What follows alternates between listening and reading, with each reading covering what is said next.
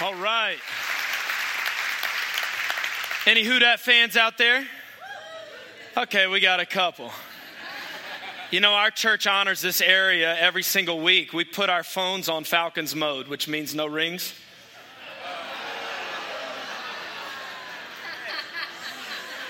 Okay, so Pastor James is not going to invite me back again, right? Open your Bibles to the book of Ephesians. So excited to be back. I think it's been about a year and a half since I was here, and uh, it's super, super exciting to be back in the house with Crosspoint City Church. Man, God is doing some amazing things in and through this church family and our church family in New Orleans, and I've got a new opportunity in Orlando. We are united with you uh, to proclaim the gospel of Jesus Christ and to give Him all glory and praise. And it's such an honor. I love your pastor so much. I'm so thankful as I watched one of the sermons. He's one of my favorite podcast pastors. And so he's uh, been taking you guys through the book of Mark, and I'm praying about that going into the book of Mark. Pray for me this fall. Um, I'm taking our church through the book of Revelation in 15 weeks. Yeah, ooh.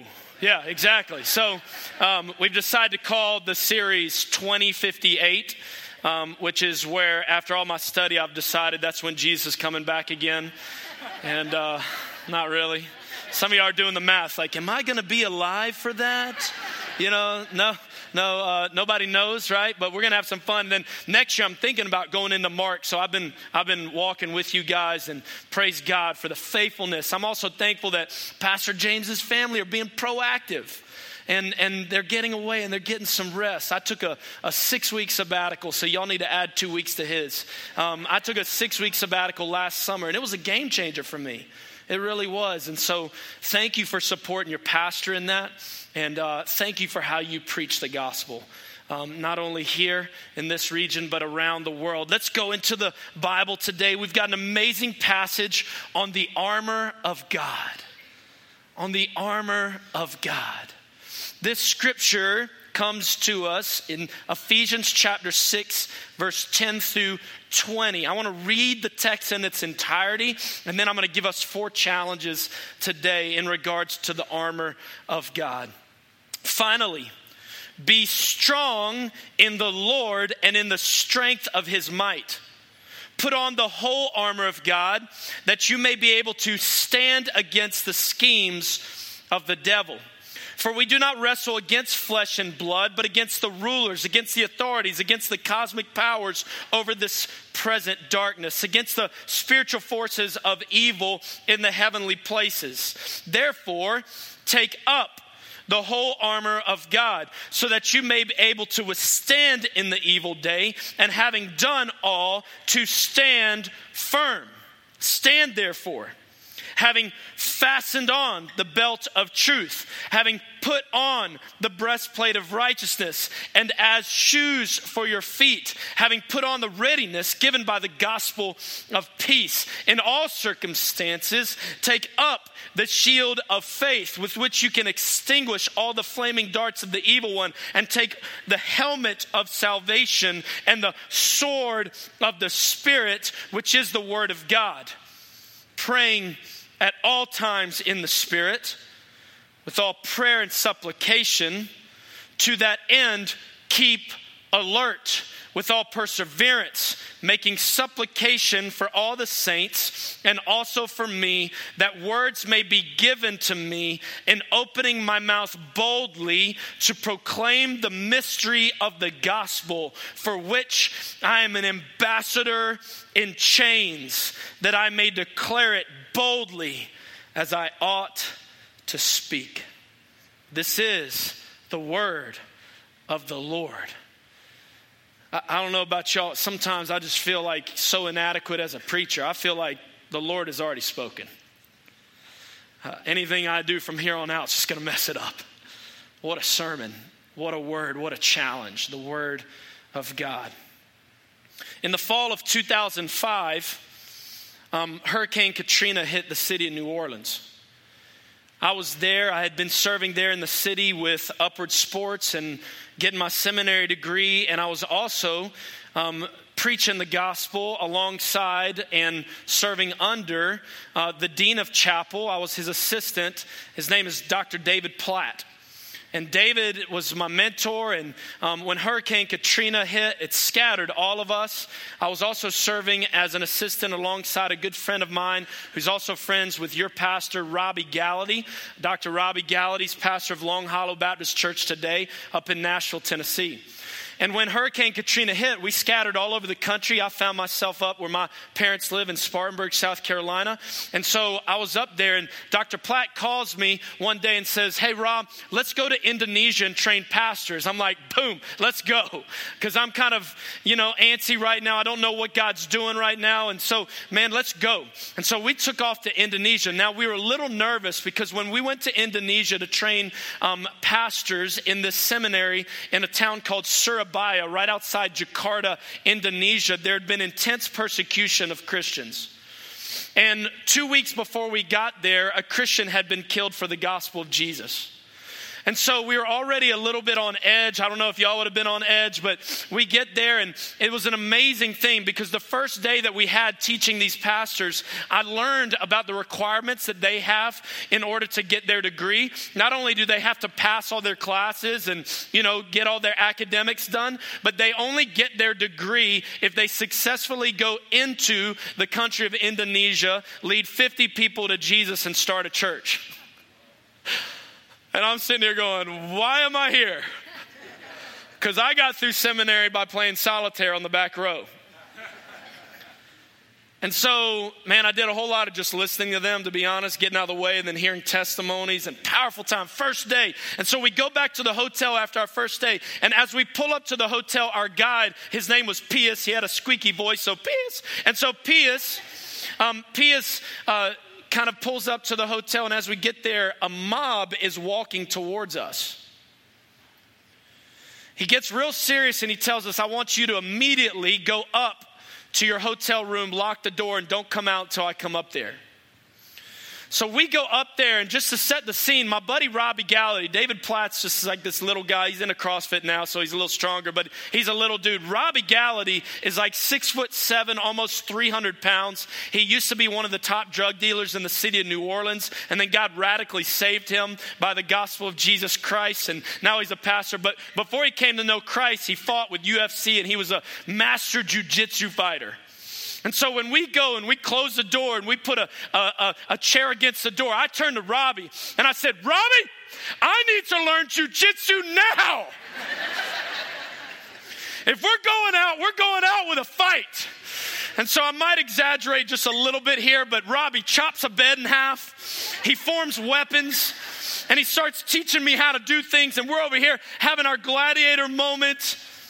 And we turn around and Dr. Platt is by his bed praying.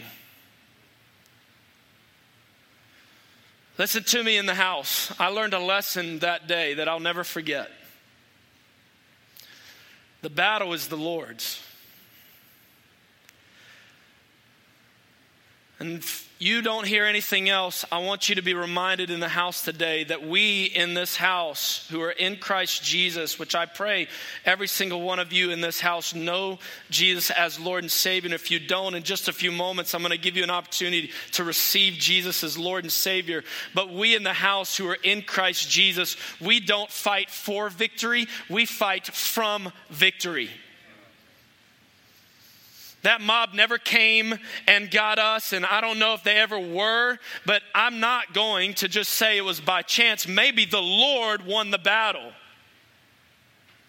Do you know there's declarations throughout Scripture? And I'm kind of Baptist so y'all can say amen to some of these. But John chapter 10, verse 10 the thief comes to only steal, kill, and destroy. I came that you might have life and have it abundantly. James 4 7, submit yourselves therefore to God, resist the devil, and he will flee from you. 1 John 4 4, little children, you are from God and have overcome them, for he who is in you is greater than he who is in the world. Amen, God. If they won't amen you, I'm going to amen you. We're going to have our praise praise party right here. Thank you, God, that you are greater than he who is in the world. Second Thessalonians 3 3. But the Lord is faithful. Anyone thankful the Lord is faithful and we don't have to be faithful? The Lord is faithful. He will establish you and guard you against the evil one. Luke 10 19. Behold, I've given you authority to tread on serpents and scorpions and over all the powers of the enemy, and nothing shall hurt you. Romans 8 31. What then shall we say to these things? If God is for us, who can be against us? We don't fight for victory, we fight from victory. But to be on Team Jesus, listen to me, is to be in a battle. And so in this text, I want to give us four challenges. You want to get out some notes and you want to write down these challenges. Because when you write down notes in church, you look holier than your neighbor, and that's the point of church. So I need some feedback. Number one, be strong. Everybody say, be strong. Be strong. In this text, we learn to be strong. As Paul speaks to this church in Ephesus, he says, Finally, be strong in the Lord and in the strength of his might. This word finally could be a wrap up to the book of Ephesians, but I believe it's more adding on to what Paul has just talked about in Ephesians. Do you know that what Paul just talks about is living for Christ in the home and in the workplace? So many times we think, some of y'all might even think, well, this sermon's not for me today. This is for the missionaries. This is for the pastors, all this kind of stuff. The real battle's happening in the home and in the workplace. And I want you to know, coming right after talking about in the home, in the workplace, Paul says, be strong in the Lord. Put on the whole armor of God because the enemy's working. And, and here, when he says to be strong in the Lord and in the strength of his might, he understands and recognizes that Satan is sneaky, y'all. He, he's going to try and come at you in different ways. He's going to disguise himself, all these other different things. And so when he says to be strong, he proclaims to the church the what? And he says, Be strong. My dad um, was, you know, my, my whole family's from South Africa. I'm the firstborn in America in my family. My dad was a rugby and cricket coach, um, and then he was a tank commander in the South African army, and now he's a pastor. Y'all know I got whooped as a kid. And so, um, hardcore, hardcore, right? And so um, he would always tell me as soon as I would have these moans, you know, what seems to be your problem, son? And in a way, Paul's saying, What seems to be your problem, church? Where, where did you hear that this was going to be easy? Where, where, did you buy some of that at Lifeway? like, this isn't going to be easy. We're in a battle here. And, and we're in a war here. And so he says, Be strong. But notice, he never gives you a what without proclaiming the who. He's not telling you, you be strong according to your power, according to your might. You got this. You can and you will. Don't buy that hogwash. That ain't the gospel. The gospel starts with you can't, but Jesus did. And because Jesus did, now you can. And so this proclamation is be strong in whom? The Lord the Lord. The what in Scripture is never meant to be accomplished without the who. I am the vine, you are the branches, remain in me. Apart from me, Jesus says you can do nothing. Some trust in chariots, some trust in horses. Those who put their faith and trust in chariots and horses will fall. Those who trust in the name of the Lord will stand firm, rise up, be victorious. Number one, we see be strong. Number two, stand against. Repeat it with me. Stand against. I, don't, I didn't believe you. Stand against. Stand against. There we go. Now we're talking. And so we see in verse 11 and verse 12, put on the whole armor of God so that you'll be able to stand against. And then it talks about the enemy. We are in a fight against the enemy. Now, I want to be bold. And I want to share with you here in this house if you're not going through some form of persecution in this house, some form of resistance from the enemy in this house, it might mean that you're doing nothing of significance for the kingdom of God. In, in another way to put it, the enemy has dubbed you a water boy for the kingdom. As the Saints chaplain, I can assure you that Drew Brees, when he gets ready to play the Falcons, um, he never goes and looks at game film on how the water boys are carrying the water. He's not like, yo, check this out, guys. Look at this water boy. He's carrying four cups at the same time. One's got Gatorade, one's got Powerade, one's got water, and I think that's a LaCroix he's holding right there. He could care less. He's worried about those linebackers that are coming to take his head off in the game. Could it be possible that maybe you're going through no attacks from the enemy, no resistance, because the enemy said, Why would I even worry about that person? They actually think that just by coming to church once a week, they're a threat to the kingdom. When we begin to unpack the enemy and we look at spiritual warfare, do you know I learned something even a couple years ago? I went to India to also do some ministry with pastors with a guy named Pastor Levi Lusko and Jack Graham. And when we went overseas to train pastors, the first Sunday we were there, we all went to house churches. And as we presented the gospel at these house churches, all of us saw crazy demonic activity.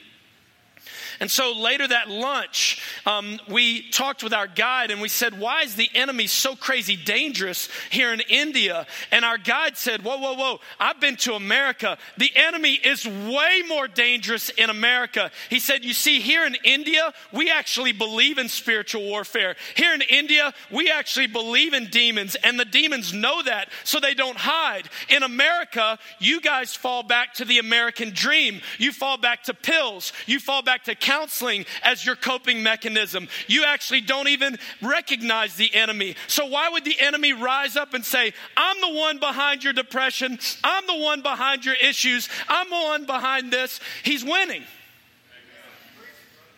He's winning. So the enemy's sneaky. Some of y'all don't even know that you're in spiritual warfare, but you are because you've bought the American dream lie and you're wasting away your life for yourself. That's demonic. And so, when you're on Team Jesus, man, the enemy comes all these different ways. One author says that he comes from the world, right? He uses the world. Man, I've got four kids. They're going to be here at the 11:30. My family's here with me, and and so I got four kids. My oldest son, uh, he's nine. His name's Bolt. I got twin boys. Um, they're either going to do amazing things for God or go to jail. There's only two extremes with them. And so those twin boys, they're almost seven. Their names are Mac and Burke. I knew I was going to yell at them a lot. So Bolt Mac Burke here, you know, I can say it real quick. And then God blessed us with a princess. She's almost four. She is so beautiful, looks just like her daddy. It's unbelievable. Um, she's my favorite. I mean, and the boys know it. Her name is Carolina McCall. But guys, as a daddy, you know, I'm so nervous. Because, like, the world and its temptations are everywhere. And the enemy's distracting us. Poor kids can't even watch funny videos on YouTube without something dangerous popping up. The, the enemy also, you know, he uses our experiences. Some of you guys have bought the lie from the enemy that you're not good enough, that you can't do it, that a church would never love you. So the enemy's been trying to convince you of all these different things with your experiences, and he's got you defeated. And, and thirdly, do you know the enemy attacks with wrong doctrine? Because of maybe popularity. Maybe there's a Twitter poll out there, and we know polls don't work anymore, but if there's a poll out there that somehow God's looking down from heaven and saying, huh, what's popular now is not actually my word anymore. So, because I care way more about what people think, because I created this world for the world's sake, not for my sake, I'll change my mind on that.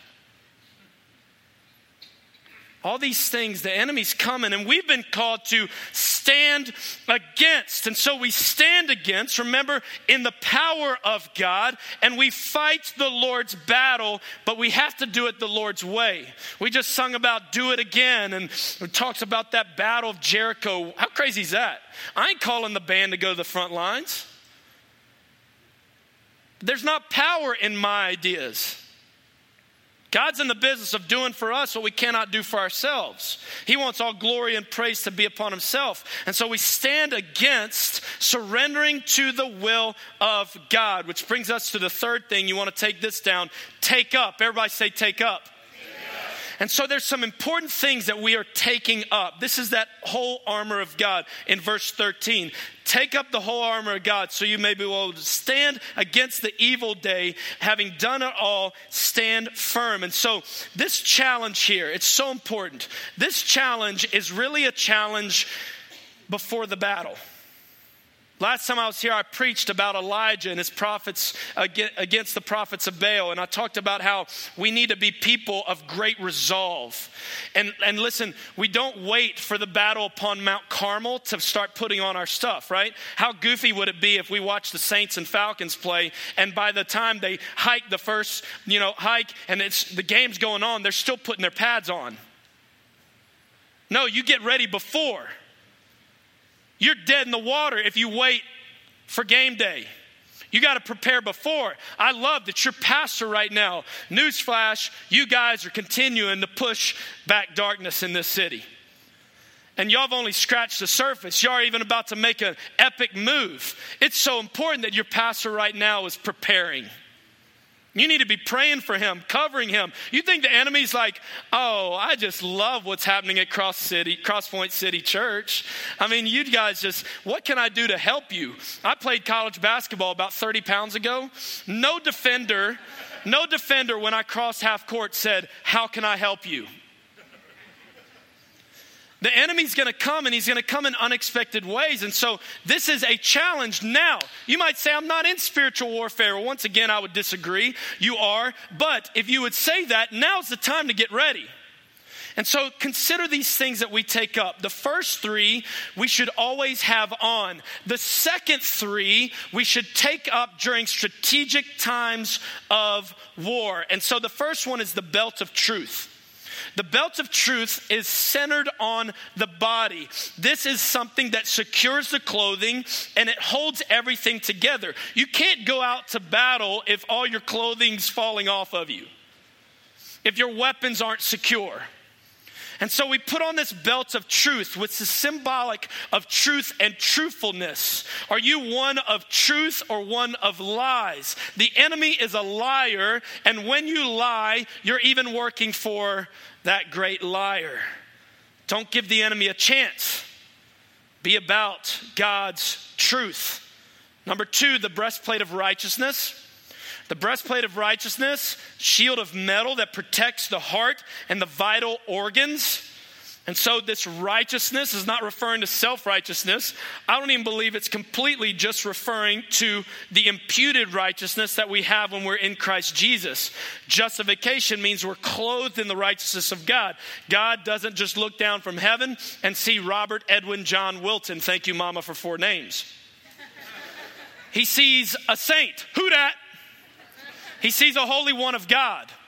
And, and he sees me in that righteousness. And I believe, yes, that's part of it. But can I also tell you, righteousness is something that we've got to daily cultivate in our lives. How many of y'all have ever just stepped into a gym after being away for months and months and been fine and not had pain? And no, it's hard, right? But if you keep at it, you keep working at it, things get easier. Well, in the same way, some of you are struggling getting in the Word. You got to give it more than two days. Get in the Word, cultivate habits. Don't roll out of bed and check your Facebook profile. Get in the Word. And start diving into this righteousness. Number three, the shoes of peace. So these were old school flip flops with wrapped around all the way to the top. And so think about these shoes of peace. It talks about protection here and it talks about provision here. Listen, I've got big legs. You can see it. Strong rugby legs. I could have the strongest legs in the world, but if my feet aren't secure, I can't mobilize that power. And so when the commander tells me somewhere to go, if my feet aren't secure, I can't get there. Right? In the same way, I can't utilize my strength. And so these shoes wrap up, and that's the security we find in Jesus, right? The gospel of peace, shoes of the gospel of peace. I am 100% secure in Christ Jesus. Amen. And so we see that. So those are the three things we should have at all times. Don't ever take those off. But the other three we take up during moments of battle. Now, once again, I'll say to you, I like keeping all of these pieces of armor on me at all times. Because the enemy's never really told me ahead of time when he's coming. And so I always want to have these with me. You knock yourself out if you want to leave these next three at home, not me. I want to always have these pieces of armor around me. And so the next one is the shield of faith in all circumstances, take up the shield of faith. You're going to be able to extinguish the flaming darts of the evil one. This is to protect from the attacks of the enemy. And so the enemy throws arrows at you to, yes, try and kill you, but to also distract you. And so, this shield of faith is something that counterattacks these darts of doubt, confusion, temptation, and it extinguishes that. This is why it's so important the shield of faith in Jesus. I believe that if you come to faith in Jesus Christ, you need to make it public because you're jabbing the enemy in the throat. Because I've been a believer for a long time. There have been moments, even as a pastor and a believer, where I'm filled with doubt. And if we're all honest with each other, so are you. But I can always go back to that moment when I confess Jesus as Lord. And so that shield of faith, another thing this talks about with shield of faith is don't do this alone. Try and challenge yourself to find a time where Paul just did anything alone. Y'all seen that movie, Gladiator and 300 and all those different things? And the symbolism of the tortoise formation, where they take the shields and then they lock shields with other shields you guys need to lock shields. And so it's not just you attacking the enemy or counterattacking. Man, surround yourself with brothers and sisters in Christ and form a tortoise formation because he's coming. There's power when we do this together in community, the church. Next, the helmet of salvation. We put on this helmet of salvation. I love this. This is so important. This protects the head from injury. As Satan throws doubts and discouragement, even in doubts in my assurance of faith in Jesus Christ, I put on the helmet of salvation. What is salvation? Justification, sanctification, glorification. When the enemy comes at me, even when I fail God, I say, you know what? I have been saved. I am being saved. I forever will be one day completely saved. And I can never be separated from the love of the Father. The helmet of salvation, lastly, the sword of the Spirit. This is moving from defense to offense. This is the one piece of armor that will counterattack the word of God counterattacks. It's all powerful. It lasts forever. I pray you love the word. I pray you love proclaiming the word because it pierces hearts and souls. It transforms lives for the glory of God. When in war, preach the word. Preach the word. And so we take up the armor of God, which brings us to our last point keep alert keep alert. I don't know about y'all, but when I read this text, man, I'm ready to charge hell with the water pistol. Like, I'm ready for that gladiator moment. I feel like tackling somebody right now. And so Paul does something kind of weird. As the Holy Spirit speaks through Paul to write these words, you know what Paul says we are to do to keep alert? Pray. Come on, Paul. Serious? Prayer? Pray. John Wesley says prayer is where the action is. And so, as we close out our message today, I want us to pray. And for some of you, this prayer might be a first prayer in your life to receive Jesus Christ as Lord and Savior. Know that God loves you so much. Do you know that um, you can't live for Jesus without Jesus?